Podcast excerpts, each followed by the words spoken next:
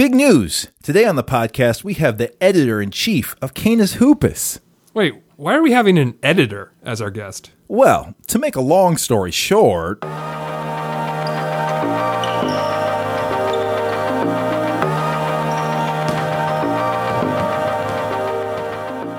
Welcome to episode 149 of Wolves Cast, the show that is as indestructible as Naz Reid. It's hosted by myself and my brother. I'm Neil. I'm Scott. Welcome to a very special episode of Wolves Cast, everybody. That's right, our stock price is going up, everybody. Get Wait. in before the squeeze. Going way, way, way, way, way, Can't way, short way this up. podcast. That's right. Sorry, Robin Hood or whatever the app is. You can't stop us. We're still doing a show, and uh, you know it's it's a it's a very special time of the year. We have hit the we have hit the quarter mark. We are 25 percent of the way through the NBA season, through the through the Timberwolves season, through the regular season anyway. Um, so you know we, we wanted to do Or- something a little different. Maybe we're halfway there and the season gets shut down with COVID. Who knows? Maybe we're 75% of the way through the season. No one can really say for sure. Maybe maybe we're only 15 percent of the way through the season because the Wolves are going to make a deep playoff run. Ooh, I like the I like hearing that. So yeah, as far as we know, we're roughly a quarter of the way through the planned games, but Yeah, yeah. Don't take our word right. for that. we'll see where the rest of this thing goes.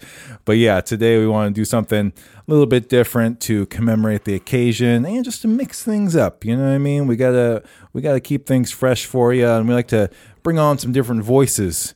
It always helps to suck up to the boss a little bit, right? Absolutely, we have to we have to do that. You know, we've had uh, we've had John Meyer on many many times in the past, but today we bring to you uh, the newest editor in chief of Canis Hoopus. Uh, please uh, welcome to the show, Kyle Tige. Kyle, am I saying your name right? Kyle Tige. Yeah, that's great. That's the I first time it. anyone's ever gotten it right on a podcast. So I nailed appreciate it. it. Welcome to the show, Kyle. How's it going, guys? Thanks for having me on. We're doing fantastic. Appreciate you being here. Congratulations on being uh, the the editor of Canis Hoopus. How does it feel to be the, to be the editor of Canis Hoopus, one of the most you know illustrious and, and incredible websites in all of the internet? It's easily the SB Nation blog I visit the most. I appreciate it. No, it's it's good. Like we were talking offline. Um, it's it's all about who contributes for us, you know, in the community. So we have just countless really strong writers that can either make you laugh really hard during a sad moment or really break something down analytically and use film and use advanced stats. And then there's just me who likes to just make, like I said, make jokes and get some tweets off. So it's it's been really great. We have great podcasts like this one and, and Jake Paynting's uh, Paint Points. So it's great, man. It just it, it's cool to make relationships with people that have the same you know sad interest in a in a franchise as as you do. So it's it's about the friendships that were made along the way. being a Timberwolves fan is a deeply bonding experience because Right, you know what? exactly. it's something that you can't you can't really explain unless you've gone through it. Right, exactly. That's a good way to put it. Yeah, and, and I think uh, yeah, it's like you said, it brings people together. There's a couple of us out there who you know we're we're impervious to to all this losing and to all this badness. Like it's just like normal times for us. So that's that's how you know that uh, that you belong over there in Canis Hoopus, whether whether you're contributing or just commenting. It's it's a family in that kind of way of like similar pain happening, I guess. Yeah, exactly. It's like a therapy session. So Nice. And uh, Kyle is uh, Kyle. You grew up in uh, North Dakota in the Grand Forks area, and uh, now you're out there in Portland. So uh, you you know you have a, a little different. I think most folks who are in Canis or at least contributing or anything like that are like you know properly from Minnesota. But I think it's interesting that you know you're you're from the Greater Midwest. You're from uh, North Dakota, but I don't know what, what was that like, sort of you know growing up and, and and watching the wolves from afar, from from many many miles away. Um, yes, I mean, obviously, North Dakota kid, um, big Timberwolves fan growing up. Uh, obviously, the first one that comes to mind that I can remember at 32 years old is Kevin Garnett. So, getting to go to games with my dad, getting to go to a, you know a playoff game here and there, um, and then in college when I was uh, actually going to grad school, I also went to grad school in North Dakota. Uh, I interned with the Minnesota Lynx and the Minnesota Timberwolves, um, mostly with the Lynx actually, um, and just you know it's kind of like a dream come true. Get to see everything on the inside. Um, and then soon after that, I chased my fiance out to Oregon, um, and it was kind of lonely. I mean, I didn't moved to a brand new spot, didn't have any friends um, out here, so I've always been a Canis guy. And I reached out to John Meyer at the time and got connected, and kind of just like f- it's been five years now. You just kind of like open your eyes one day and you're, I don't know, the site manager running the running the site from the first time I wrote a. It took me like four days to write an article on Brandon Rush and if he was the three and D guy the team needed. So just to see how far we've come has been cool, but more so just seeing the people that have come through and have taken off and you know gotten into the industry or you know like Dane Moore doing beat writer stuff and um or just seeing like all the new people. I mean, Jake Paynting is one of the you guys know Jake, one of the best writers we have, and he lives in Australia, and he has to stay up late at night all the time or early mornings to watch the team. So it's just it's just cool, to, like you said earlier, just to connect with people that have the same interests as you. Um, and it's also therapeutic sometimes because you can kind of bounce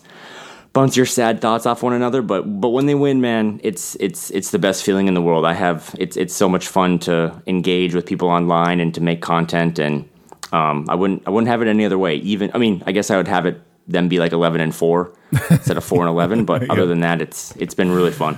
Yeah, yeah, totally. No, that's uh, that's great. Yeah, no, Jake special. I mean, that's that's real Yeah, you- dedication. you, thought it was weird that someone from North Dakota was a fan. Yeah. Someone Right, from exactly. Australia. yeah. Well, Although we got his origin story when we had him on the pod last summer. in That's terms right. about he was over here for a little bit. Yeah. That's when he became a fan of the team. But uh, so you would come from North Dakota to watch a game. Would you like stay overnight in the city or would that just be a really long road trip for you? Uh, you know, I was such a I was a kid. And I, I remember we stayed at a couple just like really rinky dink hotels. Because again, I'm probably that's probably 20 years ago at the time. But um, Yeah. but we had a couple nights where it doesn't make any sense now, and it's actually I'm questioning my dad's antics. But we would just you know drive down after we'd get out early, like at noon, drive down to Minneapolis, go to the game, and then. I would sleep on the way back, and my dad would just pound coffee. But um, we definitely, I can think of at least three different times where we drove home after a game, and they were winning. So I mean, it was fun to talk about until I passed out at like Alexandria. Um, but yeah, no, that those were uh, those were like fond memories, and that's kind of why I'll, my attachment to them is between when I was a child and also my dad. Like I'll, the Wolves can never break me. They're trying hard this season, but they'll never be able to break me. So Yeah, no, that's great. That's that's some bonding. That's some bonding stuff right there. That's incredible. That's uh, that's cool. Shout out to Dad for uh, doing those long. That'd long be games. me. If, yeah. if I live further away, I'm going to do that with my children. Because, Yeah. come on, I don't go to bed before 3 a.m. anyway, so might as well spend it on the road.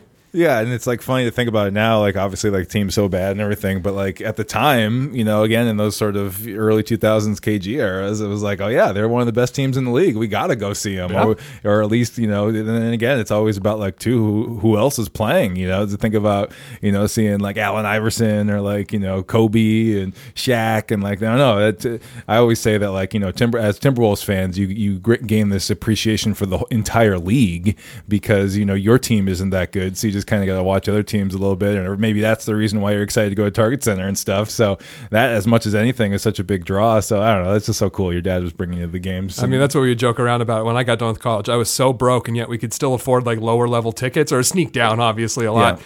And we would just get like, you know, lower bowl viewings of LeBron James and stuff during these terrible years for the Wolves, but just like a great time for a broke kid to be a fan, you know, because it was yeah. They had those college nights where you could get in for Yep. like five dollars, and then Yeah. like you said, you just s- slowly move down to a lower bowl, and Oh, yeah. it was it was great. It was I mean, especially when like that was a different time, but like out here in Portland, um, the team has more success, but it's also they don't have a football team, they don't have a baseball team, so like you can't get into a a, a Hornets game for under like two hundred and fifty dollars. So those were the good old days for real when you could just get in for five bucks, maybe get a beer, maybe get a hot dog, spend like twelve dollars total, and watch LeBron or you know watch a young Kobe or something. oh So, yeah, Yeah, totally. That, that's that's awesome. Well, yeah, and now and now you're the editor in chief. You've you've you've uh, risen all the way up. Your dad is probably proud of you now. Your dad probably takes ownership of a lot of Yeah, that. Yeah, my, my mom and dad definitely. Uh, this is like weird, but my mom's like reads all my articles and like Aw. early on, I had to be like, hey, you know, just for better or worse, when I was a younger, like just stay out of the comments. You don't need to read what people say. Um, but yeah, my mom and dad still. I don't know if they have accounts or what, but they still frequent Canis too. So shout out to mom I and love that they probably know a lot about Brandon Rush as well. You know, like probably know Exactly. more than most of our followers or listeners. You know, he was the the final Jeopardy trivia question this year. You know, a player who had won an NBA championship and NCAA championship. yeah, who had- former Wolf who's won both NBA and, and NCAA. He was it was Brandon Rush, Corey Brewer, and the third one I don't remember. Yeah. oh wow, that's cra- I totally forgot that he won. That's right, he won a he won a national title at Kansas. That's crazy. Yep, he's one of them. Uh, well, yeah. So today on the show, we're doing a little different um, stuff here. Where uh, we're just gonna we're kind of gonna run down the first quarter of this season. So Yeah, we're gonna skip week recap, but here it is Yeah. in a sentence. We're still bad. we're still bad. Still, Still bad. bad. Yeah, yeah. So uh, we're gonna start off with all the bad stuff that happened this year, and then we'll get into uh, the, the the scraps of good things that have happened, and then we're gonna look to the future a little bit. So we'll kind of we'll kind of go in that order, but we have to start with uh, you know just just a general you know disappointment that, that has been this season. It's, it's the Timberwolves, so we're gonna start with the bad, and then we'll see if we have time for the good. later. Exactly, exactly. so I don't know if I were if I had to describe this season um, to somebody um, who like maybe wasn't watching or whatever, I, I think I would lead with Karl Towns has missed 13 of 17 games. Like the team's best player essentially has not played. I think that's like the main place to start, and uh, you know, so, so from there it kind of unspools where it's like, yeah, they're 14, they're four and 13. They have the worst record in the West. They have the third uh, worst uh, record in the whole NBA right now. Uh, they're the third worst uh, win percentage in the league. Uh, they're 30th in offense, 27th in defense, which gives them the 30th net rating. So they're they're at the very very bottom of the league. Like the first quarter of this season, like basically could not have gone any worse. And I think it's just got to start with Karl Towns not playing, right, Kyle? I mean that's. That's like the that's like the big headline from what how, how this early part of the season has transpired. Yeah, I think it all, oh, as it does on the court, it all starts and ends with Karl. Um, and you know, sports sports are cyclical, right? Like every year, you get it, it, you're not a fan of a team if you don't get those four to six week highs right before the season starts. So training camp comes around, and you're starting to get amped. Um, and that was amplified this year because of the extended absence from the team um, due to the pandemic. So I think everyone was really excited. You know, we spent seven or eight months writing the same thing about how Karl and D'Angelo Russell played one game together against the Raptors, and we all watched it front and backwards. Um, so I think we were excited, right? And then you throw in the whole 2021 draft situation with the pick and stuff, and you're kind of like, okay, cool. We have some expectations. We're, we're ready to go. Um, they kind of sneak out a win against the Pistons, which was it's fine. It's night one. Um, then they stun everyone, and they're two and zero against the Jazz, and you're amped. But then you're also, as a Timberwolves fan, which is classic, you instantly like, well, we're excited, but did Karl break his wrist? Is it the same wrist? is it the same injury? Um, and then from there, it just kind of went downhill. And then, you know, as a fan, it sucks. But then as a person, with what Karl's had to go through with COVID and stuff, I think even today, he was doing a Q&A on Instagram, and he, I think he mentioned that he also got hit by a car in He got 2020, by like a, drunk, a drunk driver. driver Um, in L.A. I don't know if and it was meant in the in- hospital and had to in rehab. his car or what, but I, the dude's been through a lot. He's a he's an ambassador for I think the team and the city. Um, and it, like you said, it's it, it's miserable, right? Because they're four and thirteen, and you're you are what your record are, is. You don't get free passes, you don't get excuses, but um, but I think you do have to put a big asterisk by it and say that the heart and soul and the best player on the team has just not been there, and that's kind of what you cling to if you're looking for brighter skies going forward. Well, it's also tough because it's not just that they're four and thirteen. That's their real world record. Usually, Timberwolves fans have a few moral victories to go off of to make us feel better here and there, but not not even any moral victories this season. It's mostly been a garbage time season because we're blown out of these games. I mean, we're losing these games by 10, 15, 20 points, and uh, so there's not even too many of those uh, feel good moral victories that we usually kind of keep us going through the season. Yeah, yeah, th- for sure. it's it's it's been rough sledding, absolutely. Um, so yeah, I mean, we've talked, you know, in, in a number of shows. Kind of, it's it's hard. There's a lot of blame to go around, right? There's, you know, I feel like every party in this, whether it's the coach, whether it's the roster construction from the GM, or just some disappointments with the players, like there's blame to go around all the way. It's not just that Carl has missed time. Like there's a lot of different things we can point to as far as you know why this is why this has gone so so poorly. But I don't know, Kyle. What do you think about you know sort of when you look at you know these first these uh, these first 17 games, this first quarter? Like, what are you most disappointed about? I guess other than Karl, you know, sort of being hurt and then getting COVID. Like, what else comes to mind when you think about like the bummer that has been this season? What, what stands out most after the best player not playing? I it this this has been the toughest thing to wrap my head around because to me, and again, I'm not as analytically driven as a lot of the people who write and comment at Canis, but like even from an eye test perspective, it's just it, it's hard to see what Ryan Saunders is doing. Um, and I like Ryan. I've gotten you know through through this position I'm in. I get to attend Zoom media availability, and you get to kind of. And Dana talked about this on his podcast, but you get to kind of create a relationship with someone. I mean, Ryan knows my name. I'm not friends with him, but you you get the personal side of it. and He's a great guy. But on the court, I don't see a plan. Like I don't you know, one of the things I've been harping on is like if you're a player's coach, like what does that term mean? And it should mean that you're getting the most out of your players, right? Like I don't think Tom Thibodeau was ever considered a player's coach. So if you're a player's coach like Ryan is, um, you're not seeing the players get the most out of themselves. You're not seeing Jarrett Culver develop at the rate that he should because Ryan's, you know, behind the scenes telling him like, "Hey, you know, you got this. I trust you." Um, and that that's been the biggest thing for me. And as as you know, one of the things we harped on all 2020 was that they're the youngest roster in the league, um, and youth doesn't win in the NBA. It just it doesn't. But you also paired that with the youngest coach in the league in Ryan, um, which is a, which is a fun experiment. But I think sometimes with Ryan, and then I pivot into this whole.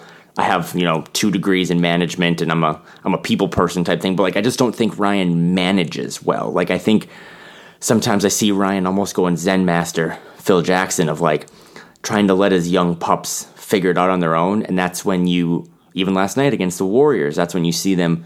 I don't think any team in the league has had given up more 12 2 runs or 14 4 runs. Hmm. and those are the runs that just kill you. So, you know, it, it, it's not all on Ryan. It's not all on, on Gers. It's not all on the players, but someone is going to fall on the sword at some point because if you you know, I'm optimistic still that Karl comes back and they string together some wins. But if they don't, I mean, if you're not a lot of teams keep their keep their coach if they're five and twenty two. Um, and if that's if that's where this spirals to, um, I think it's got to be Ryan because I don't see I don't see offensive plans. I don't see like a lot of movement. I just see a lot of guys that don't know their role, and that inevitably falls on the coach. What do you guys think? Well, it's you know kind of the joke that we make on this podcast pretty frequently is that every player looks worse when they come here, or every player looks better once they leave here. I mean, we saw Andrew Wiggins twice this past week, and obviously playing with guys like Steph Curry and Draymond Green make it a lot easier for him yeah. to a more limited role. But it's also just like, yeah, I'm not surprised he's playing better there. They have a great coaching system, like the, whole not just Steve Kerr, but like that's a championship quality organization. They develop their players, and you were hoping that like even if Ryan is a bad, you know, coach here, maybe the development of the players would still be good. And there's little success stories, uh, you know, like Naz Reid and stuff, but on the big ones, on the guys that you need to have it work, we just we frankly do not see a lot of development here. And so that was one of those things where I was really hoping that Rosas would change things. And it's really early. Like I said, the way he's handled the Iowa Wolves, I think, is one of his greatest achievements because all the Iowa Wolves guys are coming up and carrying us, you know, with Naz and Vanderbilt and all these guys are J Mac. Yeah, they're playing their hearts out and they're doing great. So like that's a small success story, but you you see stuff and I don't know what's going on with Ricky, but he's was good in other places for the past three years and he comes back and it looks like he forgot how to play basketball again. Is that Ricky's fault? Is it the coaching staff? I don't know, but it's just another instance of like it's like you're saying like it's a failure at every level, which is kind of one of the things that takes the wind out of your sails. Like if, if it were just like uh, the GM who is bad or the coach who is bad, that'd be one thing, or just a couple players who are bad. But like for all of them to be failing across the board is what's like, oh, there's not even like really a good thing we can hang our hat on. Let's let's talk about Naz Reid. You know, yeah. like let's just, let's just focus on him because yeah. we love him. I was just gonna say, yeah, and you know, one of the things too is like I think we're all people people people people persons. People persons? Uh, plural. But um with, with ryan is like I, I, he puts off you know suits right? Like his nickname yeah. he fresh shoes like always dressed well. Like i think he just puts off a cool vibe. And i get that. But again it kind of comes back to like i don't know i coach youth soccer for eight years. Like i think sometimes he's so loose and so chill or so empowering to his players that like you know not to nitpick but like we had the whole situation with some of these historically blown leads where he's, you know, walking into the locker room with egg on his face and he's got two timeouts in his pocket. And it's like, if you're coaching the youngest team in the league and you're the youngest coach in the league, especially now in, in this season, there was a good article today about how like the, none of these teams can practice. The, no practices at all. tibbs would be rolling over in his grave. Like you got to be able to use every second you can on that court to teach because yeah. that's what a coach is, is a teacher. And I don't think Ryan is teaching. And I don't know if he's starting to sweat and feel it, but he's just you you, you got to find those opportunities. Like it's okay to call a timeout after every second possession in the last minute of a game because you want to micromanage and that's kind of like I said. I don't understand the X's and O's as much in, in analytics, but I I understand people and I understand being a teacher, and I, I just don't think Ryan's been good at that right now. And that's kind of like if he can't do that, and you know he doesn't have 30 years of X and O experience, then you know, like you said, maybe Gers has kind of got to pull the trigger and and bring in a fresh face. Yeah, yeah uh, I was just gonna say. I mean, with with Ryan too, and the, the people person thing. It's like, yeah, it's great. You're relating to these guys, and but to your point, Kyle, it's like if you're a, if you're a player's coach, that means that you're getting your guys to go above and beyond for you. That they're like going to bat. That they are like fine. They're digging down deep within themselves to say like this is hard, or maybe I don't even want to do this, but I'm going to do it because I love this guy who's coaching me right now, and this is what he's asking for me. And we're just not seeing that. And and beyond that, it's like also a development story, and it's like the best teams in this league. Um, if you want to have long term um, uh, long term success, uh, you have to develop young guys. You think about the Miami Heat. You think about the San Antonio Spurs. These are teams that find young guys and they coach them up and they develop them up and they just gain skills over the years and suddenly, boom, they're they're in the playoffs and stuff. So, and you know, we, we like to think that that's a it's a new day here in Minnesota with the Rosas regime, and maybe that's still coming. Maybe it's something that takes three years or something like that, and we're just being impatient. But you would have liked to have seen some inklings and some you know little uh, details here and there where it's like, oh yeah, I can see where the development is happening here. It's just really hard to kind of see uh, whether it's Ryan or just the greater staff that like that stuff's not happening.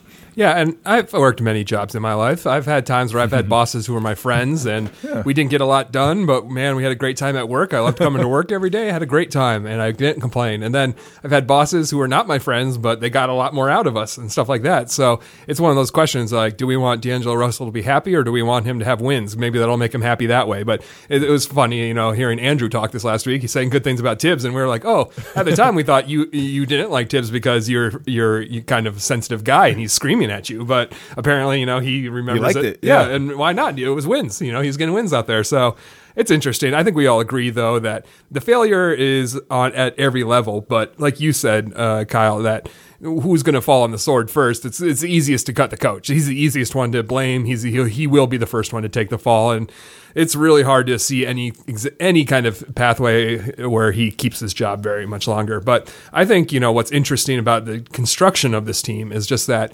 I mean, last year it was Rosas built a t- built a team that did not fit the style of play he wanted. So we had you know Treveon Graham. We're taking the third most threes in the game, but making like the twentieth most in the league because we just had guys who were shooting who had no right to be shooting that much. Yeah. And this year he built a team that is meant to be. It's a it's a sports car that only Karl-Anthony Towns can drive. And unfortunately, he hasn't been around. So it's a team that works in theory if you have Towns there. But if you take out Towns, then all of a sudden we have no front court, and the backcourt guys are screwed because then there's no there's no floor balance. It's not like previous years where Karl would be down and then Gorgui could pop in for a few games and do a passable job. You know, it used to be more of like a Batman and Robin kind of thing where you know it's Towns and Wiggins or something. But this team mm-hmm. was just built to operate with Towns in there, and they had no backup plan for if Towns missed time. And unfortunately, Towns has missed pretty much all the time. Yeah, and yeah, and that's, that's and that's that's where the again when when you're four and four and eleven or four and thirteen, like when you're when you're this bad, it, it's impossible to put it all on someone, right? So like Ricky's been terrible and Ryan's been really bad, and but Rosas is starting. I think in the last ten days starting to, to feel a little smoke too. But um, I think the thing that I just come back to is like just this this inability to to pivot, right? Because like yeah, like you were just saying, they were a, they were an iPhone that could only be unlocked by Karl's face and without Karl's Face ID, like it, the, the, phone was might as well just use it as a coaster. So, and that's what the Wolves have been for the league right now is a coaster. Um, but yeah, like you know, Gers had a plan, and I, still believe in him because I think if you just look at all of his transactions and look at what he inherited to what he has now, I I am a believer. I do trust the process, but um. But on the same side, you know, they there's a lot of times where you could see him trying to go square peg round hole um, with how they wanted to play you know, five five out, and now we're starting to see that some of the one of the best players this year, which is good and great, but also kind of sad, right? Is is Jarred Vanderbilt? Like he's been awesome, but he just turned 21 and he's really raw, and he doesn't play this type of basketball that Rosas talked about two years ago when he took over. Like he's not a floor spacer. He's gritty. He plays defense. Um, and, and, and credit to Gers, he he found him. He threw him in a little trade that everyone was like, "Oh, is that just a a cap filler. It's like, no, that guy might be the starting power forward for the Timberwolves, but um, but I just haven't seen them. you know, eh, I get a lot of this on Twitter and stuff, but I, I just haven't seen them. I know Karl's out. I know D'Angelo's out. I haven't seen them really prioritize winning yet. And I think if you're a fan, going back to what Scott said, like, you know, th- do you want to make D'Angelo Russell happy? Do you want to keep Karl happy? At some point, you got to think in one of those meetings they have with all their whiteboards and Sachin Gupta and all those guys. Like, do they ever think like we got to make the fans happy? Like, we I know they don't get to come to the arena right now, so they can't boo us. But like at some point, we got to figure out a way to like to to boil this down and start grinding out some wins because this isn't the NBA has shown you this isn't football. Like, you don't just go bad, bad, bad, rebuild, and then go thirteen and three. Like you're not just gonna they're not gonna be a three seed in, in next season. You have to kind of take your lumps, especially when you're young. Um, and if if if we're not even seeing those those teenage years, those growth spurts, um, it, it's going to be a long, long rebuild. So I, I don't think it's going to be a long rebuild, but there's a good case to make that if they keep losing games, it's going to be an uphill battle. Yeah, this was supposed to be the season where you take that next step to kind Yep. of like fringe playoff team, probably on the outside looking in, and now it's like, man, they look like they're going to be a bottom five team again. Even if you know, best case scenario, like Karl comes back soon and plays all the other games, it's like, man, it's still going to be such an uphill climb to even be like sort of anywhere close to 500. So And at some point, Yeah. you get so bad and you're so far behind that the games don't become meaningful for development anymore. Like, just teams like treat the whole game like garbage time, and it, so you don't even really get to see Yeah. the team coming together and growing. Which is, you know, what hopefully we'd see in a lost season like this is that the team got better, and so next season we have something to build off of. But we even haven't had that this season, so that's the thing. I'm biggest, the biggest worry I have for the rest of the season is, uh, can we get Karl back in back soon enough that they can still play some meaningful games? Because at some point Yeah. when we're so far out of it, and we're getting to that point already, then even when Towns is back, we're not going to be able to do stuff, meaningful stuff that we can build and grow off of. Yeah, yeah, yeah, totally. Well, and, and then yeah, let's talk about a few more things here in the bad section. What what players, I guess, uh, have been who who who who we nominate as like the most disappointing players? I mean, I think Rubio, Hernangomez, and Layman are are kind of some of the top three, but maybe there's somebody else. I mean, maybe you could say Russell in some sorts of you know a different context. You know, as far as like we thought he'd be another level up, maybe, but. I don't know, Kyle. What do you think about you know who has been the, when you think about who's the most disappointing player on this roster so far? I think my two, I think I'd start in the backcourt and end in the backcourt. And one of them would be production wise, and one of them would just be, I don't want to say a, a personal critique, but like- Vibe-wise? Like with Ricky, like his, he, he said it last night after the game. His game is broken. Like he just, his confidence isn't there. He's just, he, he wasn't the best finisher around the rim, but he has no risk to defenses when he's around the rim. He's taking these weird off balance floaters. Um, I wrote about this in the game recap last night. In the month of January, he's shooting 7% from three. Oh no. Um, I was Which about to say, has he even taken a three this month? Because Right, like he, he's shooting seven percent better than any of us on this pod from three, and it's just you can see it. His shot looks a little. Actually, my shot rush. percentage is 100 percent because I have not missed one yet. so so I think he he's been he's been disappointing. Um, because too like he'd been here before, right? Like he he's one of the reasons I think we're still you, me, and the, all of us in in Wolves fandom are still here because he was such a magical person. He he elevated everyone around him. He he made you know fascinating plays. He always kind of made the right play. He had a turnover or two, but it was always just the the right pass, this extra pass that you don't see. Um, and he's just not doing that now. And I know, and again, it's just this whirlwind of interconnectivity. But some of that's on Ryan because Ryan's not putting him in the best spots to be successful. Um, but yeah, so one of them is Ricky, and then the other one's D'Angelo Russell from just a. I don't know. I'm I'm not as out on D'Angelo Russell as others. I think he has a lot of skill, and I think for him he needs Karl there to to make up for some of his deficiencies. But I haven't. He's young too, man. Like it's weird as a 32 year old to critique a bunch of 24 year olds because eight years ago I was the worst version of myself. So I respect these guys as they're growing up, and you know it's tough to make millions and try to be a leader when maybe you're just not a leader. But I don't know with, with his quad contusion going on and some of the things he said post game, um, you would just you would just kind of hope that he would say more of the right things and be a leader. Um, again, I'm not behind the scenes. I don't know if he's Yeah. putting his arm around Ant's shoulder or something after games. He might be, but you would just want to see him. You know, they invested a lot to get this dude, man, between a helicopter and a first round pick. they they rolled out the red carpet for First this and dude. second round Um, pick. and when Karl comes back, if, if he doesn't elevate his teammates like Ricky Ricky used to do, um, I think he'll probably jet set up to the top of kind of everyone's bleep list on people they they don't like watching because he, he he's a hard guy to watch too. It's a lot of isolation. It's not you know it's not Ricky Rubio making passes and making lobs. It's it's a lot of one on one. Um, so those are my two guys. I mean, yeah, Jarrett Culver hasn't developed as much. Josh's three pointer is also broken, but um, I think those guys are going to be fine when Karl's back because again, once once his face unlocks the iPhone, all the apps will start to perform better. But it's those two point guards that that stir the drink, and right now the drink is toxic.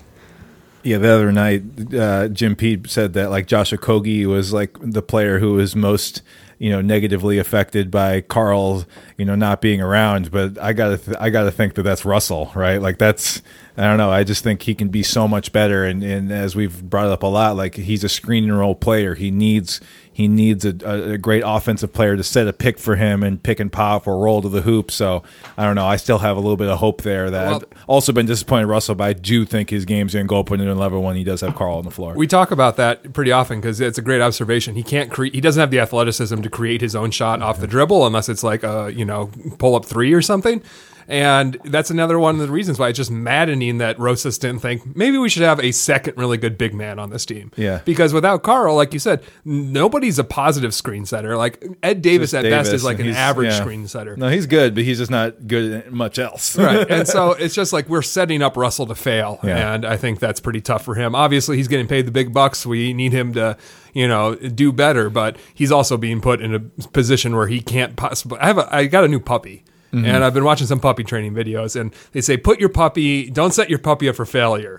Like That's only if something's distracting the puppy, don't try to train the puppy next to the distraction. You're setting it up for failure. Set your puppy up for success. We have not set D'Angelo Russell up for success at right, all. Right, right, right, right. Um, this guy, did you have any more disappointing players beyond uh, what Kyle talked about there, or, or anything? Any other any other guys you want to bring up? Uh, well, while, while we're talking about disappointments, I just want to say, like when we were coming into the season, you know, rose glasses. Every team is going to, even yeah. the Cubs look great in the preseason. Is always the joke. In spring training, the Cubs are going to make it, but you know, even with our most optimistic glasses, and we both predicted the Timberwolves would be hit the under. I predicted 29 wins. I think Neil predicted 28.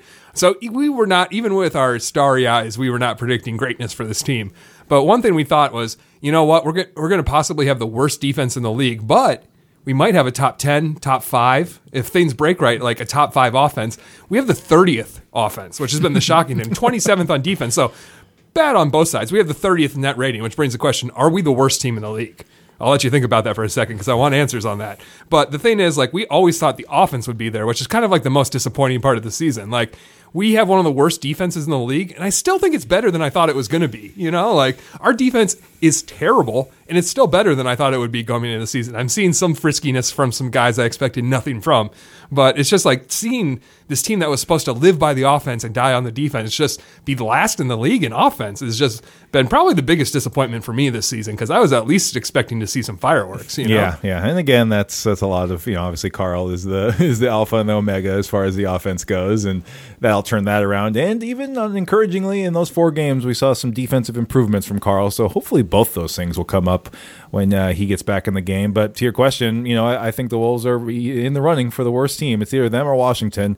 I mean, Washington, you know, they lost Thomas Bryant to a to a season-ending injury. And Westbrook they, hasn't been playing a ton of games. Has been the Westbrook Wall trade has been a complete disaster for them, and they gave up a pick to get to get Westbrook. Yeah. So Westbrook looks awful, and but it's know, also been a team that's missed so many games because of postponements yeah, yeah, and stuff. True. So yeah, you, they missed you, like a whole week. You, I could I could see a world where by the end of the season the Wizards are better than us. Yeah, you know, I, I, the team for me is the Pistons. It's the Wolves or the Pistons. I think are worst. In Interesting. Yeah. And yeah. right now, I, you know, once again, if we had Towns for all these games, we wouldn't be there. But uh, in my opinion, we're the worst team in the NBA right now. Um, we got we got to wrap up this uh, you know this bad part of the season. But anything else you guys you want to bring up as any last things about what what has been you know distressing or, or really awful to you? Or did we, did we cover it all? Did, did we get to all the bad things about this season? I mean, we didn't get to all of them. Well, we've here's had, one we've had COVID. Thing. It's tough. Karma karma. Whatever whatever mirror that Towns broke, whatever ladder he walked under, like we have just Yeah. had also in terms of being we're, we're the worst team in the league, and we've also had some of the worst luck in the league. Like, can Karl Anthony Towns just catch a break, please? God, like are you listening? We Karl has had a really bad year. Can we not keep shoveling shit on top of him, please? I guess like his first four years, we always remark, oh, he's so he's so injury prone. Like, he's, Yeah. he's so like 82, 82, 82, 77 Yeah, games played in his first four He doesn't get injured at all. He's he, he's like magnificent, and then yeah, now Well, it's coming back around. That was also the joke about Golden State was there during the dynasty years. It was like, man, you know, Steph Curry's ankles are holding up. They're never injured. Like they, they're remarkably healthy. And then KD and Clay and everything falls apart for the Yep. Warriors. So it's just like, you know, the bad luck as well as Yeah. bad playing. Yep, yep. Things are bad right now, but uh, hey, listen. The rest of the show, we're gonna we're gonna we're gonna turn around a little bit here. I don't know if the Wolves are gonna turn around, but the rest of the show, we're gonna we're gonna look to some of the bright spots and then into the future. Which Yeah, if we haven't bummed you well. out, stick around Yeah. because the second half of the show will be more pleasant. Yeah, but first, uh, we're going to break things up with the sponsor right here. Even though it's a different uh, style show for Wolvescast, we still got to get into our sponsor. Um, we, we, we always uh, like to, you know, you know, shout out anybody who's helping support us financially. Um, so let's jump right into that, you guys. Steph Curry is one of the greatest players in NBA history. This two time MVP and three time NBA champion has captured the hearts and minds of basketball fans around the globe. His excellence behind the three point line and elite ball handling ability makes him a one man wrecking crew. Simply watching the man play basketball is a religious experience. But what about the fan who wants more? What about those who wish to worship at the altar of Curry? Well, you're in luck, presenting the Anthony Edwards Steph Curry Fan Club. The Timberwolves' number one overall draft pick is one of the world's preeminent Stephologists and has decided to start a fan club. Join the club's founder and president, Anthony Edwards, in this exclusive new group whose sole purpose is to sing the praises of Chef Curry. As a member, you'll gain access to a weekly Zoom meeting featuring Edwards as he calls Curry, quote, not fake news, and continues to gush about Steph for five, ten minutes. And don't miss this special offer for Wolves Cast listeners. Join today and you'll receive an 8 by 10 inch photoshopped image of Edwards hugging Curry. The Anthony Edwards Steph Curry fan club will only be accepting new members for a limited time only. So act now. Join the club. Appreciate Steph Curry. Nerd out with Anthony Edwards. Thank you to the Anthony Edwards Steph Curry Fan Club for their support of Wolvescast. All right, thank you so much. And uh, yes, let's let's talk some positive things here. There, you know, it hasn't been all bad. We can. Uh, it's only been mostly bad, and we can definitely, uh, you know, look at the bright side of some some things that we've seen.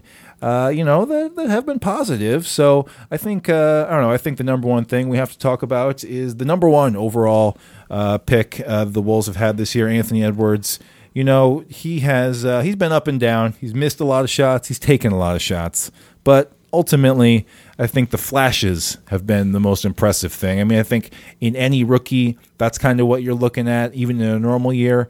And of course this is no normal year. Anthony edwards did not get to play in summer league. He hardly got any uh, training camp. It's been like the most wild year for rookies. But you know he's he's actually looked pretty good and has kind of really showed some uh, some some promising you know attributes and you know ability to basically get to the rim at you know against anybody. Really, no one's been able to stop him there. He stops himself by you know kind of missing the shot, or maybe the big meets him there and he hasn't really figured out how to adjust. And Or he you know, tries dunk back to back times on Clint Capela. yeah, totally. So you know, the, not not all the results have been there, but I think the eye he passes the eye test. I guess is the best way to say it. So I think Edwards is kind of um, the first place to start with, kind of what he's shown. Kyle, what do you what have you been most impressed with? I guess as far as uh, Edwards goes this year, and uh, what are you looking forward to? You know, seeing as we go forward with uh, with the, with the Rook. if we're being honest, um, and this is probably because I'm a Wolves fan, and I'm so used to losing. But when you say Anthony Edwards and what's your first takeaway, my first takeaway is how awesome he is post game or just in any media thing. Like, Oh, yeah. he is Yeah. such a good interview. Um, I, I say this out of dire respect, but like, he's so young that he's almost kind of, you know, again, 19, right? He's too dumb to even kind of know what he's saying. So He's either says something really funny, or like there's been some times after games where like he's just kind of called it how it is. Like he's just been like, there was a quote he had last week about like they I think they they won a game and they're like, can you can you keep doing this going forward? And he's like, well, it's up to the vets. Like they got to bring the energy. So I think he's been just a breath of fresh air as someone who actually. I got you know privileged to cover Andrew Wiggins a couple times and interview him. Um, he's when it comes to that comp, he's not Andrew Wiggins because he He says things that are juicy. Um, but then on the court, yeah, I mean, I live my life. This is probably embarrassing, but like I live my life just constantly making analogies and comparisons, and like this rookie class was already kind of deemed less talented, um, but they also were behind the eight ball in terms of like no summer league, no practice. I think between the time Anthony Edwards got drafted and when he tipped off in the Timberwolves uniform, it was like three or four weeks. So it's like, I mean, imagine like anything, right? Like a doctor. I have a doctor friend who's gone to like seven or eight years of clinical rotations. Like, just imagine going to college and then just like, hey, can you now on Tuesday do open heart surgery? Like, that's what he had to do game two against Donovan Mitchell. So I, I think it's been tough for him, but I've, I've been really impressed. Like I said, there's some really bad moments, but I thought his Golden State game on Wednesday was was the best he's ever looked. Um, he was engaged. He was, and there's a really good video on Twitter. He's barking at uh, Draymond Green back and forth. Love um, it. He, Love he, it. He, he has passion, man, and I think it's it's, it's refreshing, right? Because yes, they're losing again for again and again, but I don't know if the Wolves have had a guy like that that I can remember. I mean, I guess granted, Yeah. other than Jimmy Butler, but different age, different time in his career. So I've been really excited with Ant, and I think the shot will come. And I think my, my biggest takeaway, and I'll, I'll pass it to you guys, is that there was that pre preseason quote where they're like, "Why did you like Anthony Edwards?" And there was a, a pre draft meeting where he was doing a workout and. His his uh, trainer said, "Hey, go go run these sets or these plays and like shoot these mid range jumpers." And Ant's like, "No, no, no, you know we don't do that in Minnesota." Um, and that one over Gers and one over Ryan, but you can see Ant's wheels in his head, his gears every game he plays. You can see him like telling himself like, "Don't shoot this at the free throw line. Don't shoot this jumper. Attack the rim." I think that's been pretty cool. So the the analytics crowd is still very much down on him, but I think you can see him. He's just going to beat people up at the rim, and it's been he makes some seismic collisions against guys like Kanter or Gobert or you know even a Wiseman. So I've been really impressed by him. I think he was the the pick over Ball over Wiseman, um, and I think he's just the total package. And if he puts it together, man, that that's how you win in the league now. Like you got to have ball handlers and wings. So I'm I'm smitten by Anthony Edwards. Like if if if, if he wasn't on the team. I'd be I'd be pretty sad. So do you, are you guys Ant fans? Yeah, I, I, you know, I, we've been, you know, talking even earlier on this podcast how Timberwolves player development fails almost everyone who comes into the system. Yep. And I hope that's not the case because it seems like, you know, Karl Anthony Towns reached his level despite the Timberwolves, not because of them necessarily. And that's unfortunately the case with a lot of these guys. So I hope Anthony Edwards gets the development that we know, like James Wiseman or some of these other rookies are going to get, because I do think he has all the tools he needs to succeed. Um, shout out to SB Nation. Bop, bop, bop. Here's a little sponsor ad for SB Nation. That's right. But uh, I saw an article today that was comparing Anthony Edwards and James Wiseman, uh, and even uh, Canis Hoopus' own Derek James contributed to the Edwards size of the side of the report, kind of comparing the two. But in the intro, they said uh, about these two of 250 players ranked by wins above replacement, Edwards ranks 243rd and Wiseman ranks 233rd. And another all in one metric, uh, BPM on basketball reference that measures impact on the floor. Edwards is the worst player in the league, and Wiseman's also in the bottom 30. But the next line says none of this is a surprise or even a real cause for concern because that's the truth. Like, on if you're looking at stats, the analytics, what's on the paper, he's shooting 35% from three and 30% from the field, or no, 35% from the field and 30% from three. The numbers aren't there. But in terms of people who've watched every game, which, you know, we have actually because we're sick and twisted in some kind of way, I, I just love broken things. But you know, the, when you see him, there's a lot of flashes where you're like, oh, he's so close to getting that. And Yeah. he's also shown me things that I didn't know he had. That was the big thing early on in the season is that every game I watched, he showed me a skill that I didn't know he had. That he's got some really good passing chops, you know, and he doesn't get a flash as much because he's always playing with like Ricky Rubio or these other, you know, ball dominant point guards. But his ability to see the floor, read the floor, and make smart passes is way better than I thought he would. And, you know, he can get to the rim at will, and it just seems like he's going to figure out how to get it to go in. His shot looks great. He just takes them, you know, sometimes at inopportune times and doesn't have the best shot selection. So I think all the talent in the world is there. I'm so happy we drafted him. I would not change that as of right now. Um, so I, I still think that the potential is there, and that's why he's in the good side of the column um, right now. And his attitude is great too. Like I was saying on a previous podcast, it would worry me this kind of like overconfidence, this kind of like you know Nick Young, J.R. Smith kind of like overconfidence in yourself. But coming off of Culver and Okogie and so many guys on our roster who lack the basic confidence to take an open three when they have it, having a guy who's overconfident is kind of like a uh, burst of fresh air. Yeah, it's refreshing in that kind of way. Yeah, so Ant definitely a positive here Neil, in the you, early season. you put him in the good side. So uh, we- yeah, I think we he's know how you feel. Yeah, him. he's, he's definitely there.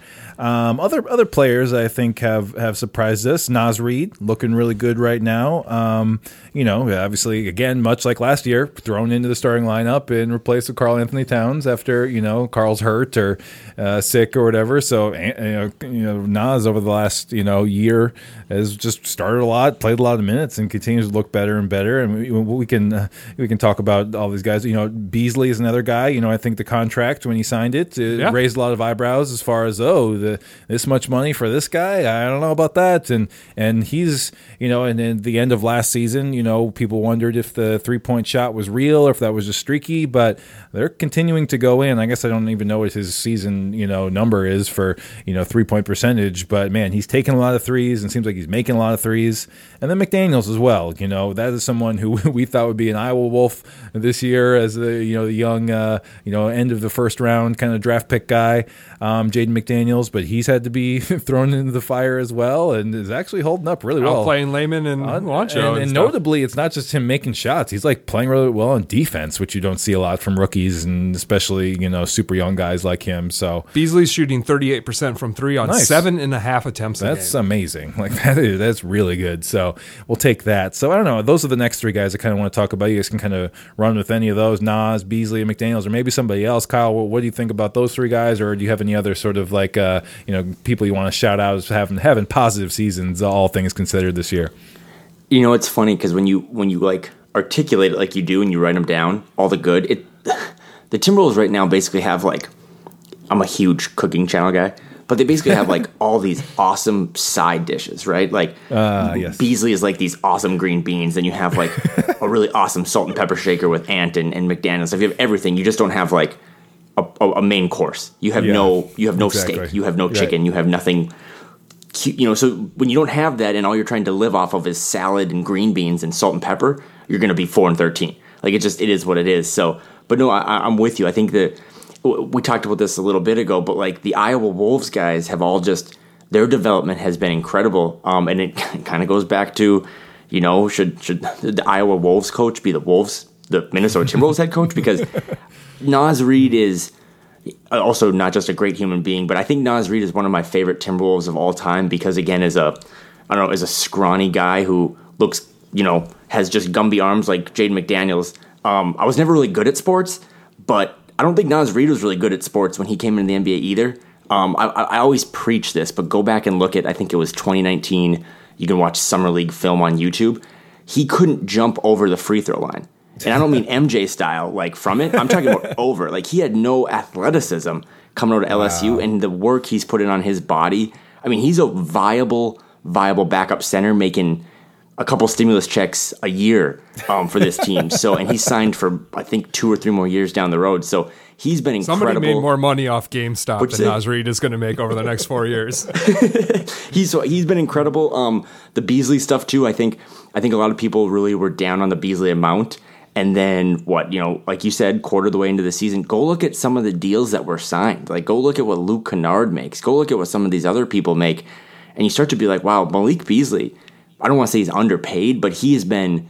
Again, I'm just a guy who loves energy and toughness and kind of having a little dog in you. That's why I'm, so I'm buying all the Anthony Edwards stock. I mean, I love Malik Beasley. He's been everything you want, and he he it's crazy. He thinks he's the best player on the court every night, and I'm not just talking about for his team. Like when they play the Lakers, he's like, I'm probably the best player on the on, on the court right now. You don't Which- mind it. It's all great. You want to have that uh, have that idea in your head. One, Right, and- one mystery about. Oh, go ahead. I want you to. Oh, I was to gonna be say, able it's, it's the same reason, you know, he's got a Larry O'Brien trophy picture in his locker room and he, he wants to be all first team defense. Like, if you're betting or you're shorting stocks, like, you should probably bet against him being all defense or winning a title anytime soon. But that's also like, you don't have that mentality in Minnesota for so many years. So I, I respect it. I think that's the only way you kind of build the, the Wiggins quote unquote winning culture is to have guys like that that have no fear. And I don't think Malik Beasley is scared of anyone. Yeah, thank God for that photo of the Larry O'Brien in his locker because it's been great for the memes. A lot of people photoshopping Larsa Pippen's face on that photo and stuff like that. It's been interesting. No, I was a person who I, I was deeply critical of the Juancho contract and pretty lukewarm on the Beasley contract. So I feel good to be wrong about the Beasley contract. It looks great. The thing that impresses me about him is we've seen players who can bring that hustle and energy and bravado and, you know, we're in a winning season, but as soon as the Timberwolves are kind of out of mm. it, it looks like we're tanking or even something like that, all of that goes away and uh, no one's bringing any energy and except maybe Josh Okogie. But that's the thing, you know, even in these games where we're out of it or even at this time when we're clearly the worst team in the league, Beasley's still bringing it. He's still bringing that energy, and I admire him for that. So it, it, makes it, and also bringing it on defense. That's probably the biggest thing about Beasley, besides just like him keeping the shooting numbers up, him bringing the energy, but him bringing energy to defense. He's not a good defender, but unlike D'Lo, he tries hard, and yep just that hustle, and maybe it's more of a performative thing where he looks like he's trying hard. So we add a little bit more to that, whereas his actual production is he's still pretty bad. But I appreciate it. You know, that's the kind of fight I like to see. So I'm also, you know, a fan of what Malik Beasley's been bringing to the table so far. I hope he can continue it, even if this becomes a season where it's like, you know, we're we're eight and, and forty, and we're still asking people to bring it. I hope he can continue to keep that same energy. Any other uh, positive, good things you guys want to bring up before we move on to the future? What, what, what else should we talk about quickly uh, here, as well, far as you know, bright this, spots? If this podcast can go six hours, I'll, I'll talk about Jaden McDaniels. Otherwise, I'll save that. But no, I'm a huge Jaden McDaniels fan. I just I got to watch him out here once randomly. Uh, Washington was playing oh, Oregon oh, yeah. State, so we we drove down for a little one night. Abby could go back to her college and stuff, and I mean, again, he was a college kid and put up like 16, but um I, I, got to do a lot of draft stuff because again I'm, I'm editing these articles that we're posting and I, I knew more about these players than ever before and I was really high on him. And then you know the draft night trade where they they trade James Johnson in 17 for for Rubio and two later picks and they snag him in the first round. Um I, am not good I hate player comps um but I'm, I'd be lying to you guys my friends if I didn't I've seen a couple things where people talk about he's uh he's a poor man's Kevin Durant and I can't get that out of my brain yeah. Um, so he he has a long way to go to be that, but I just think he's got a guard's handle. Um, Tyler Metcalf today tweeted out about some of his defensive numbers, and he's like upper echelon of every defensive metric you can think. He's just from his arms go from the west coast to the east coast, and I think if they can find if they can find some of that Jarrett Culver protein powder to give him, um, I think he's a steal. I mean, they drafted him at 28, I believe. Uh, yeah, he, he's he's the type of guy that is kind of the prototypical four to play along Karl that they've always wanted, right? Like he can stretch the floor, he can dribble, he can rebound, he can block. So he's he's my favorite story, honestly, more than Naz Reid is just getting that guy chances. Uh, I think he I think he's going to be special, um, but I also might just have the deepest wine tinted glasses on. Forget. Uh, you know the protein powder of Jarrett Culver. Let's get him Jarred Vanderbilt's protein powder, huh? Talk about a guy who knows how to add mass, uh, all that bulk. But uh, yeah, no, I'm a big fan. It makes it easier because you know the que- the second half of the draft was kind of questionable. You know, we felt good about Anthony Edwards. Obviously, the trading the 14 for Ricky Rubio feels kind of uh, suspect at this moment. I was a big fan on draft night. But you know, there's a lot of players who I liked. Uh, Tre Jones, he went where, where we could have had him in our second round pick. Um, Xavier Tillman was a guy Jim Pete was pining over. You know, and there's a lot of guys that you're you could say, oh, we could have drafted that guy, but to have someone like McDaniel's at the 28th pick is like, oh my gosh. Well, actually, we may have found a treasure too. So you know, obviously with a body like that, there's a lot of development his face, it looks like he either has two black eyes all the time or he never gets enough sleep. He looks sleep deprived every time I see him. Sunken eyes. Yeah, you I hope it. I hope it's just a look and not that he's staying up playing Call of Duty like Andrew Wiggins too late. yeah, or anything like that. But yeah. yeah. and you know, I guess this is what makes Culver so disappointing is the flashes we got of a new Culver because those few games where Anthony Edwards and Culver came off the bench and they were looking good, it was like wow, if these guys are NBA quality wings, not not Jayson Tatum and Jaylen Brown or level, but poor man version of both of those, how big would that be for the franchise? That could take this franchise from somewhere where we're like, it's going to be pretty tough to make a successful team to here during Karl-Anthony Towns' window before you know he's going to demand a trade. To oh my gosh, if these two guys are hits, then we have a, we have an effing team here. And to see you know Culver just digress from that and just you know how bad it's been the last couple weeks for Culver has been a, a big, big bummer. But it does give me, you know, a little bit of hope for him, whereas previously I had none. So that's uh, that's a silver lining of hope, maybe. All right, let's get into real quickly, just talking about some things that we see for the future. Uh, you know, let's give let's give some fans some uh, some reason for hope, maybe. Uh, well, why, why should you continue to watch for the rest of the season? right, season? What is the point? We're not out of playoff contention yet, but once that happens, why yeah. should you keep tuning in? Yeah, and I think the first thing is like to me, a lot of this, a lot of the team, and a lot of these games so far this year have just been sort of like they don't matter. Like if Karl's on the floor, to a certain degree, a lot of this stuff doesn't matter, and so um, you know, having a full team, which basically just means Karl and anybody else can be injured, I guess. As long as Karl and Russ are out there, that's what we really want to see.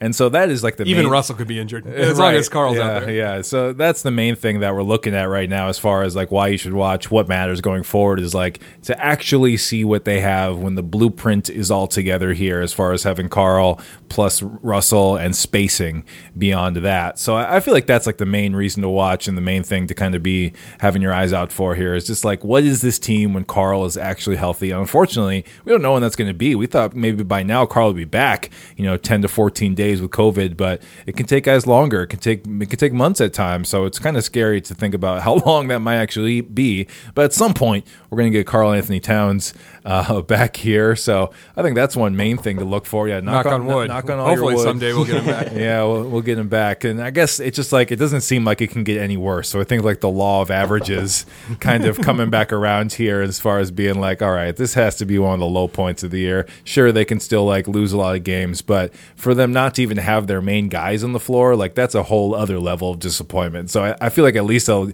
get their crew together at some point this year. So that's for me what, what I'm looking forward to the future. What, what do you guys think, Kyle? What are you thinking for what, what, are you most looking forward to this season? We get the trade deadline coming up. You know, there's there's there's stuff that could potentially be happening with coaching uh, changes. Maybe I don't know. What do you see going forward here as the future for the Wolves in the next uh, few weeks, or kind of up until the halfway point, at least th- through this season? Well, I know I know you guys joked about it in the beginning, but uh, this week has been all about the stock market. So mm-hmm. the Timberwolves stock has probably, I mean, we've all been around for, for years and decades as fans. There's an argument to be made that like this is the lowest the stock has ever been when yeah. you factor in future draft compensation and you know, like you said, maybe a Karl trade down the road and Ryan and possibly selling the team. Um, but my, if I'm a car salesman, my, my first and foremost thing is that it, I truly it can't get worse. Like I don't, I can't. yeah. There's no iteration of how this could get any worse going forward because if Karl can come back healthy and, like I said, knock on wood, uh, from COVID, um, they're going to win games. And when I was doing my predictions preseason, my, my, my biggest takeaway was I thought the team would suck too in the first month. I didn't think it would be this bad, but I just thought the lack of chemistry and the lack of practice would, would put them behind the eight ball. Um, but I kind of thought, and you'll see this definitely when you know when March Madness tips off. But you're going to see teams that just flat out tank, and they're going to throw people under health and safety protocols. They're going to throw people under a various array of things. But I think the Wolves are going to chalk up, you know, three, four, five, six wins in a row a couple different times in March and April, um, and kind of get that, kind of give you a something to look forward to for the next season. Because as you know, as we were talking about, it was it was never about this season, even though it's been worse than we ever thought. It was always about building something for next season. Um, and I think Karl's going to come back. His wrist has two, three more weeks to rest. I, I, you know, again, knock on wood, I don't think he can get COVID again. Um, Russell should be back, and you'll you'll be able to see like, like yeah, I think Anthony Edwards has played 21 total minutes with Russell and Karl. Like that's that's preseason numbers. Um, so I, I think just getting Karl back and seeing how this experiment goes, and then if it still sucks, then you have no excuse not to let Ryan go because that's what Glen wants to do, right? He wants to see Ryan coach this team, and a new coach would bring a lot of energy to the fan base. Um, I'm I would bet my life that Gers is dying to trade some guys at uh, when trade season kind of picks up. Maybe that's a Juancho in March when he's he's eligible to be traded. So I think I think the transactions everyone loves trades and all that stuff. So I think the transactions will be fun. Um, and I also think too, like I'm an eternal optimist, but I was told for 31 and a half years that you know the Wolves have never moved up in the lottery because they hadn't, uh, and then they did. I cried. It was weird experience. I was quarantined and stuck at home, and it was the one of the best moments of 2020, and there's no reason they can't win it again. So if you're starting to watch a lot of college basketball and you see some of these guys like Jalen Suggs, maybe he's maybe he's a Timberwolf next year. So I think I think they'll get the band back together. They'll start to win when other teams are just trying to lose. Um, and you'll get to kind of get a glimmer of what maybe what 2021 2022 can can be about. So You truly are an optimist because you think the Wolves are going to try to win while the other teams are losing. I think if we get to that point and the Wolves don't have a bottom three record, they're going to aim for the bottom three record. But I guess there's a good case to be made. We'll stack up so many losses that we're going to be guaranteed that bottom three record, and then in March and April we can we can try if there's still an NBA going on at that point. Yeah. Because um, yeah, I just think that you know it doesn't make a lot of uh, percentage difference with the new lottery odds, but if we get a better percent chance of keeping our pick with the third for the third worst record versus the fourth worst record, I think this team is going to go for that third worst record. Um, but yeah, you know. Um, I was going to say something optimistic, but I'm I lost for words. and, and, and, and think that, that's a good point. I just Can't go there. I think I think internally there's a little more heat than there ever has. I mean, I think Gerst was before the season tipped off was pretty much like ready to build the statue next to Sid because he had really done nothing wrong. well, he's had, already you know, done more than Sid. right, and he'd gotten rid of Wiggins and he'd done all these things, and he and I I don't think again doing what I do on the side for Canis and, and you know talking to people, I the fan base is much less warm on him than they than they were this you know fall. Um, so I, I as it makes sense, yeah, to tank and stuff, but. I don't know, man. I think I think that pick has kind of forced them to be like, listen, it might not make a lot of sense, but we have to maximize as many wins as we can because if we hand over the fourth pick, I mean, I don't know. Like, a, some people might not have Yeah. jobs this summer, so maybe trying to make sure that they hand over the eighth pick so it doesn't look as bad. Um, Yeah. But again, you're you make a great point. I'm always an optimist, and I'm just kind of almost in denial because if it is the fourth pick they hand over to the Warriors and then they use that to trade for Giannis or Bradley Beal, oh, I'll just start. I'll just be very sad. Well, I think that, you know, I don't think we can reset the GM position again while Karl's here because Karl's got one or Right, two more right. years here before he can start demanding a trade re- realistically. So I think it's the front office reset has been done as many times as you can. You can't do that again Yeah. until you trade Karl. And then maybe if you're like, we're going to trade Karl, is Rosas the right guy for this? Or do we want to bring someone in who could get more uh, draft picks from someone back? But I, I also think that like you could only reset the coach maybe one more time Yep. because it's the Yep. same thing. You need time to develop a relationship with that coach, build something, have that coach have a season of on ramp so that he can really be excelling by his second season. So we can only reset the coach maybe one more time. Yeah. And we can't reset the GM again during Karl's remaining years here if we want to salvage it. But uh, I wanted to give a quick shout out to the things I'm looking forward to. Broken records. Ricky is 11 games behind Anthony Peeler for seventh in games played. KAT is only 17 games behind Peeler. Ricky is 357 minutes behind Love for seventh in minutes played. That's changing this year. A lot of different records. I guess I don't want to drag out the show. Uh, if we get to 29, if we get to 29 wins, here's my big thing every season. I want us to get to a 40% winning percentage. Uh, we're the only yeah, franchise, yeah. maybe in sports, I think that has a sub 40 winning percentage uh, in franchise history.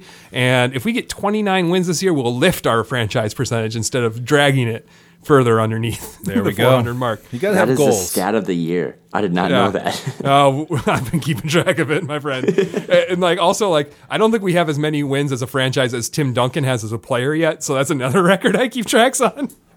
Nice. Oh, Yeah. I'm, uh, so I'm yeah. definitely drinking after this. That's sad. We've been drinking during this because we are we are old vets at this.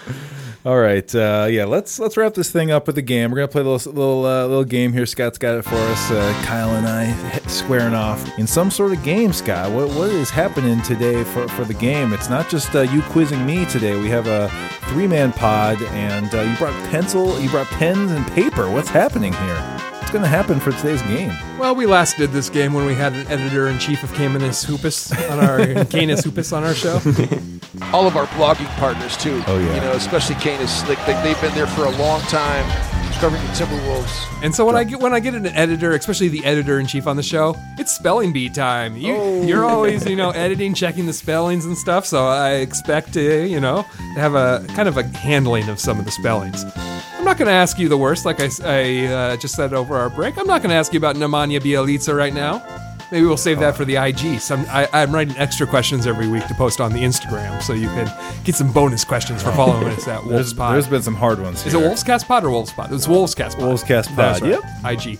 Anyway, so I have five Timberwolves names for you, and you're going to try and spell them for me. You can write them down on your paper, but I'm going to have to re- have you read it out loud. I want you to do first and last names. Oh, okay? okay. Both names. Yep. There's only one that's going to be challenging with the first name, I think. But uh, we're going to get started. Uh, you know, I like to do this usually with players on the squad, uh, but this year we have a very easy to spell roster. Actually, you know, Hernangomez, like you can kind of sound it out. Sound you know, out, yeah. McLaughlin, you can kind of sound that out too. But here's the name I've decided on from this year's squad. I want you both to spell Jarred Vanderbilt for me. Jarred Vanderbilt. So I'll give you a moment to write it down, and then I'll have you read off your answers, and we'll see who's right about that. Okay, yeah, this is uh, this is a tough one because there's uh, there's some similar names on the team, And this is the year. only one where I'm like, might struggle on the first name. We'll see. Okay, I think uh, I'm I'm gonna go first. Kyle, you cool with that? Yep. All right, I think I believe it is uh, J A R E D V A N D E R B I L T. Okay. Jarred Vanderbilt. I'm not going to correct you right now because I don't want to give any advantage to going second. Kyle, did you have anything different than that? This is this is cheating because uh, Jake Paynting wrote an article today on Jarred Vanderbilt, but it's J A R R D, and then Vanderbilt V A N D E R B I L T. That's why we have the editor in chief answering these questions. Is he had to it. edit an article about Jarred? It's two R's in the first name. Well, I know for for Culver, it's two R's, two T's. That right? one's tough. Jared, Jared, J-R-R-E-T-T. Jalen, Jalen, Jada. Oh, all the right. J's on this team. We have seven players on the team whose first name starts with J, eight who don't. So half of our team is J's. Man. Dang. All right. All right. Kyle's up. Next up, this is an old friend of the pod, uh, our friend Gorgui Dieng. A name that would be hard to spell for people who aren't a fan of the Timberwolves, but we've seen that name. We've all typed that name enough time. I, I have op- I have confidence in both of you.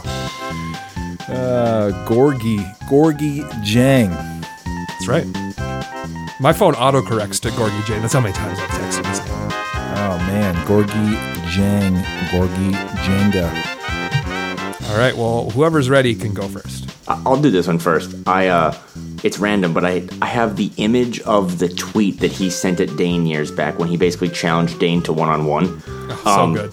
And it was it's G O R G U I, and then Dieng is D I E N G.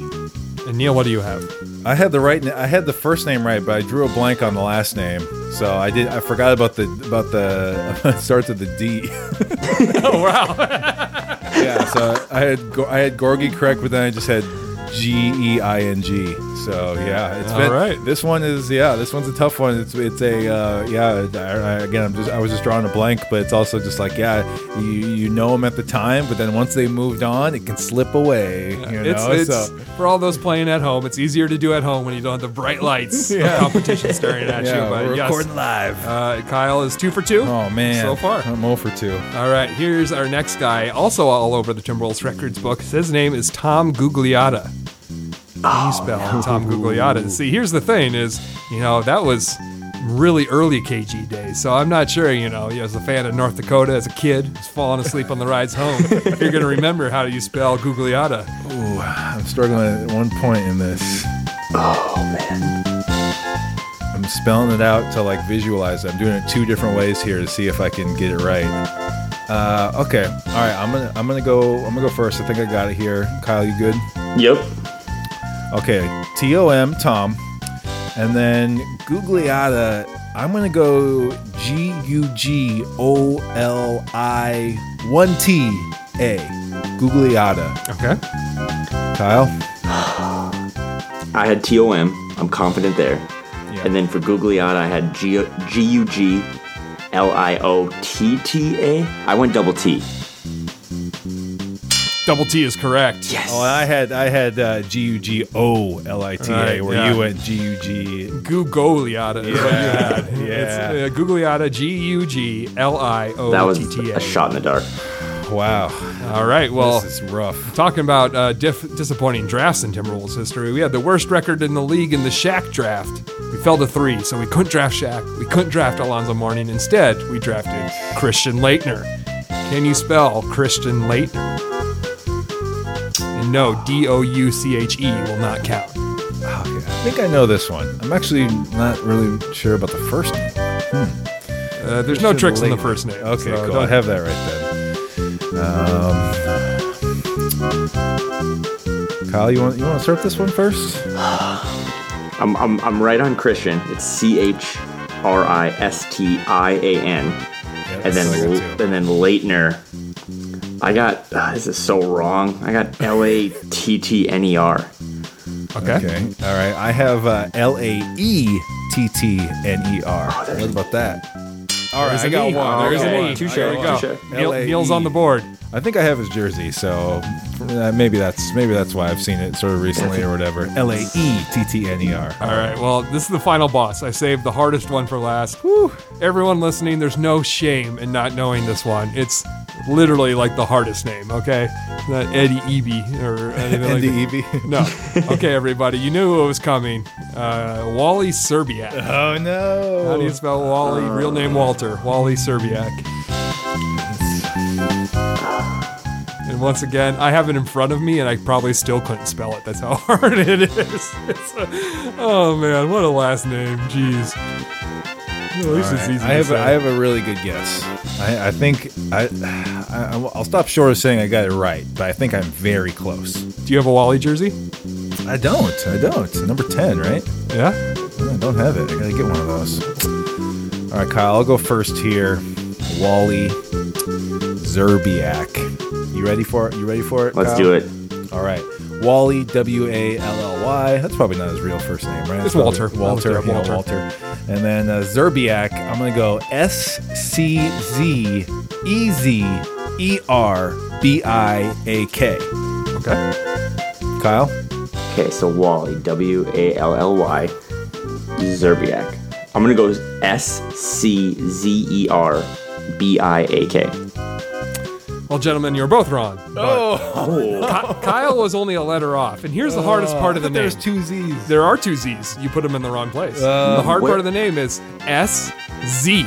S Z. C Z. So the first four letters are S Z C Z E R B I A K. Damn. It's a high Oh degree my of g- difficulty. Touche on knowing there's two Z's. That's Yeah, okay. it's- That's Uh, put that fun. in the Scripps National Spelling Bee and ruin a lot of elementary school kids' dreams right there because that is a nonsensical name, everybody. All right. Z. But hey, listeners at home, I'm sure you did better uh, because you know you're all very smart. But if you want to continue to challenge your spelling knowledge, check out IG, Instagram, uh, Wolves Cast Pod. We're going to have five more delightfully Ooh. difficult Timberwolves names to spell, and we'll see how you do. Absolutely. There it is. Well, yeah. So think yes, final score: Kyle three, Neil one. Ah, That's right. Well, it turns out the editor is uh, the better speller. I think that's. I think the that's the how it editor should is better at spelling than the podcaster. Yeah, Yeah. it makes sense. Yeah, yeah. That that uh, that fits. But hey, you pronounced his name right. So on the podcasting side, you pronounced Kyle's name right. and, uh, there's something to be said for pronunciation. That's for right. Podcasters. It doesn't matter in writing if Yeah. you if you can pronounce Taigi.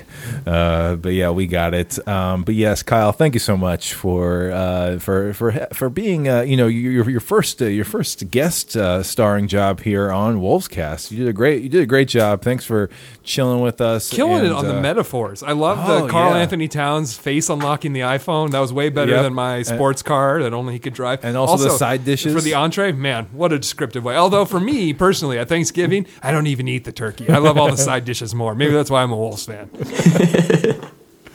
Yeah, totally. But yeah, Kyle, thank you so much for being on the show. Appreciate you. Please let's let's talk a little about Canis quick here. Please uh, plug uh, plug away on uh, you know we do this every episode, so I feel like we got it pretty well covered. But tell us what you're excited about with Canis and what we can look forward to as far as the website um, goes going forward here. Yeah, no, uh, canishoopus.com. Um, trying to pump out daily, you know, ever since I took over in April of 2020, trying to put out daily content. Um, we've got this podcast, which is an absolute must every Friday morning. It's, I kind of mix it with two cups of coffee, and it's a great way to start the weekend. um, we got Paint Points, we got the Dane Moore NBA pod, and then we have a slew of different writers. Um, and we're, like I said before, we're just trying to come at it from a variety of different angles. We've got X's and O's breakdowns. We've got film rooms. We've also got people just making a hundred, you know, or fifteen hundred words of puns. So it's a really fun website. The community um, is awesome. I mean, there's a lot of cool people in the comment section talking about things from recipes to politics to you know different technological devices they they've been working on. So it's it's a cool it's a cool group, um, and it, it makes all this worth it because it's like I said before. Not to I'm a sap. You, you guys know that from from reading my stuff, but uh, it's just about the friendships and the relationships you make during all this up and down seasons, and uh, yeah, I, I wouldn't want to be anywhere else. I think it's the best. I think it's the best Timberwolves site out there, um, and Oh, it's, down. it's it's fun to, to read every night uh, and every morning after games. So We should publish a Canis Hoopus cookbook. I think there's been enough recipes over the years. I, I honestly, this, that's such a random thing you said because uh, I think we're trying to work on one. Now that I know how to use Google Docs more, um, I think we're going to try to put one together and try to print one out this summer. So be on the lookout. And if you're listening to this, uh, shoot me some recipes. Awesome, amazing. Uh, yes, and yeah, we'll have uh, plenty more great content coming out, and uh, you know more episodes of Wolves Cast here in the next uh, quarter of the season as we work up to the halfway point here. Yeah, next week, kind of a big number for us. So Yeah. we'll see you back here next week for the 150th episode. Absolutely, and uh, yeah, thanks again to Kyle for being on the show, and we'll see everybody next week. Thank you. Who was the best golfer of the Timberwolves contingent that you played with this summer? Well, Josh Okogie's a complete beginner, so that, that was interesting. Um, yeah, that was an odyssey to, to see uh, Josh try to hit the ball off the tee um, with, and really came to the clubs with came to the golf course with no golf clubs. So that that shows you like it, how committed he was.